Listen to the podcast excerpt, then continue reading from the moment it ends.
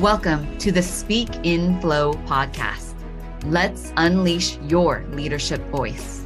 Listen in to the untold stories of high performing leaders, where they will reveal their golden takeaways to help you become fearless communicators and fast track your career. Join us for the journey.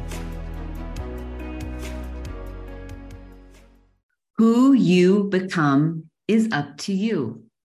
Who you become ultimately becomes the life that you create. If you are unhappy or unsatisfied in your life, ask yourself Did I bring myself here? Or did the people around me get me here?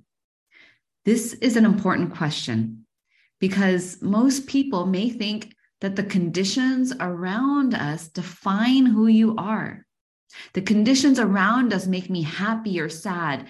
The conditions around you determine whether you're going to expand into confidence or contract into uncertainty. Oh, if my boss was nicer, I'd be different. If the government was better, things would be different. If my parents or my spouse, partner is nicer to me, then I'd be different. This is false.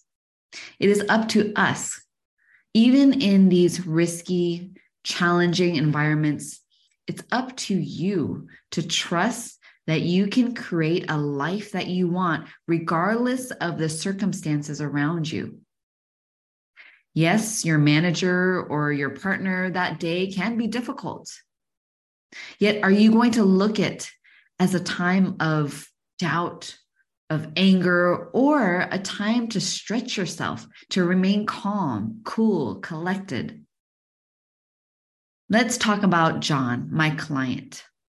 He's an incredibly smart person, already an attorney, and yet because he was afraid of facing the judge or jury, he kept himself small. He worked as a paralegal for years.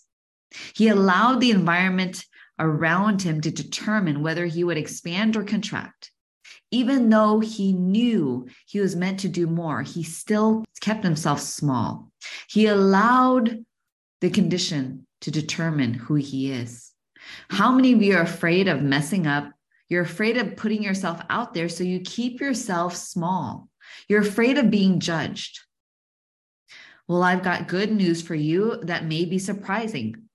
Did you know that most of your fears, you wanting to contract, because of that visceral feeling of doubt, uncertainty, the racing heart, the sweaty palms, all of these visceral feelings are not even from the present moment. Most of these fears, these visceral feelings, are from the past, past emotions that are stored in your body. Your body stores memory emotions, positive ones and also not so positive ones.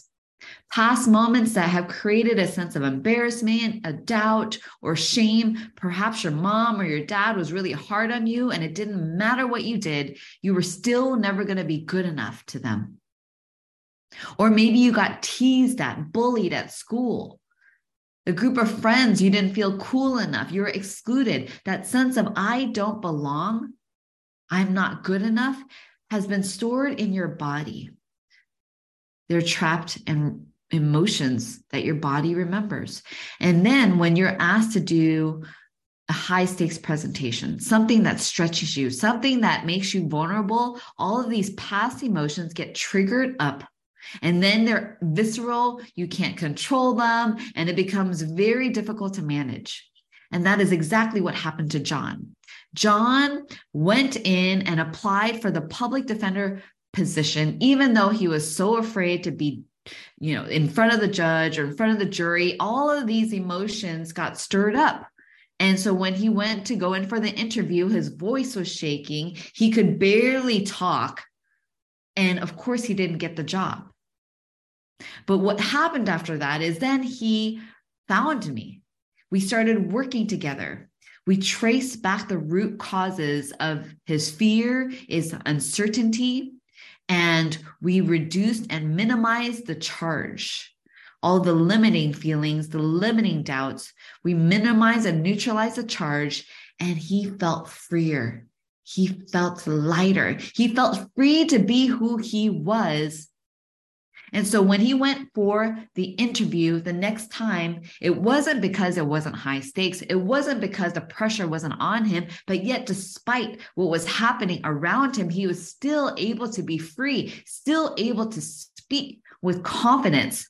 He did not want his interview to be done. He was so excited. And then I got the text in the morning, and I'm going to read exactly what John wrote to me. Hi, Melinda. Good morning. I received an offer for the deputy public defender position. Working with you made this happen. Thank you so much for your guidance and support. Thank you for sharing your light, your energy with me. I am so grateful. That excited me. I sent him a text with the Superman logo on it because he's truly my superhero.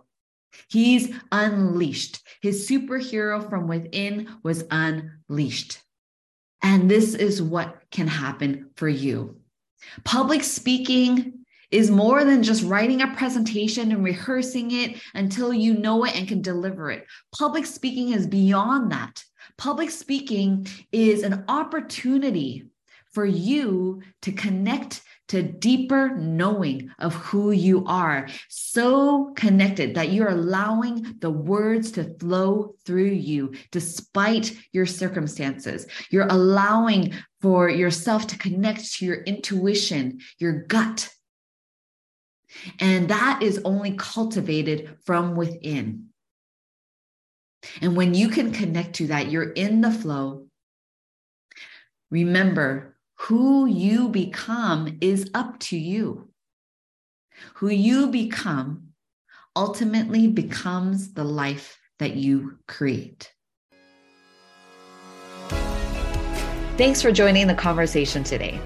Are you curious on how you measure up with your ability to speak in flow? Come grab my free self assessment at speakinflow.com forward slash assessment. This assessment only takes a couple minutes to fill out. You will get your results within five minutes. See how you measure up with your ability to speak in flow and an unshakable confidence. Take the assessment, click on the link in the comments, and I'll see you on the other side.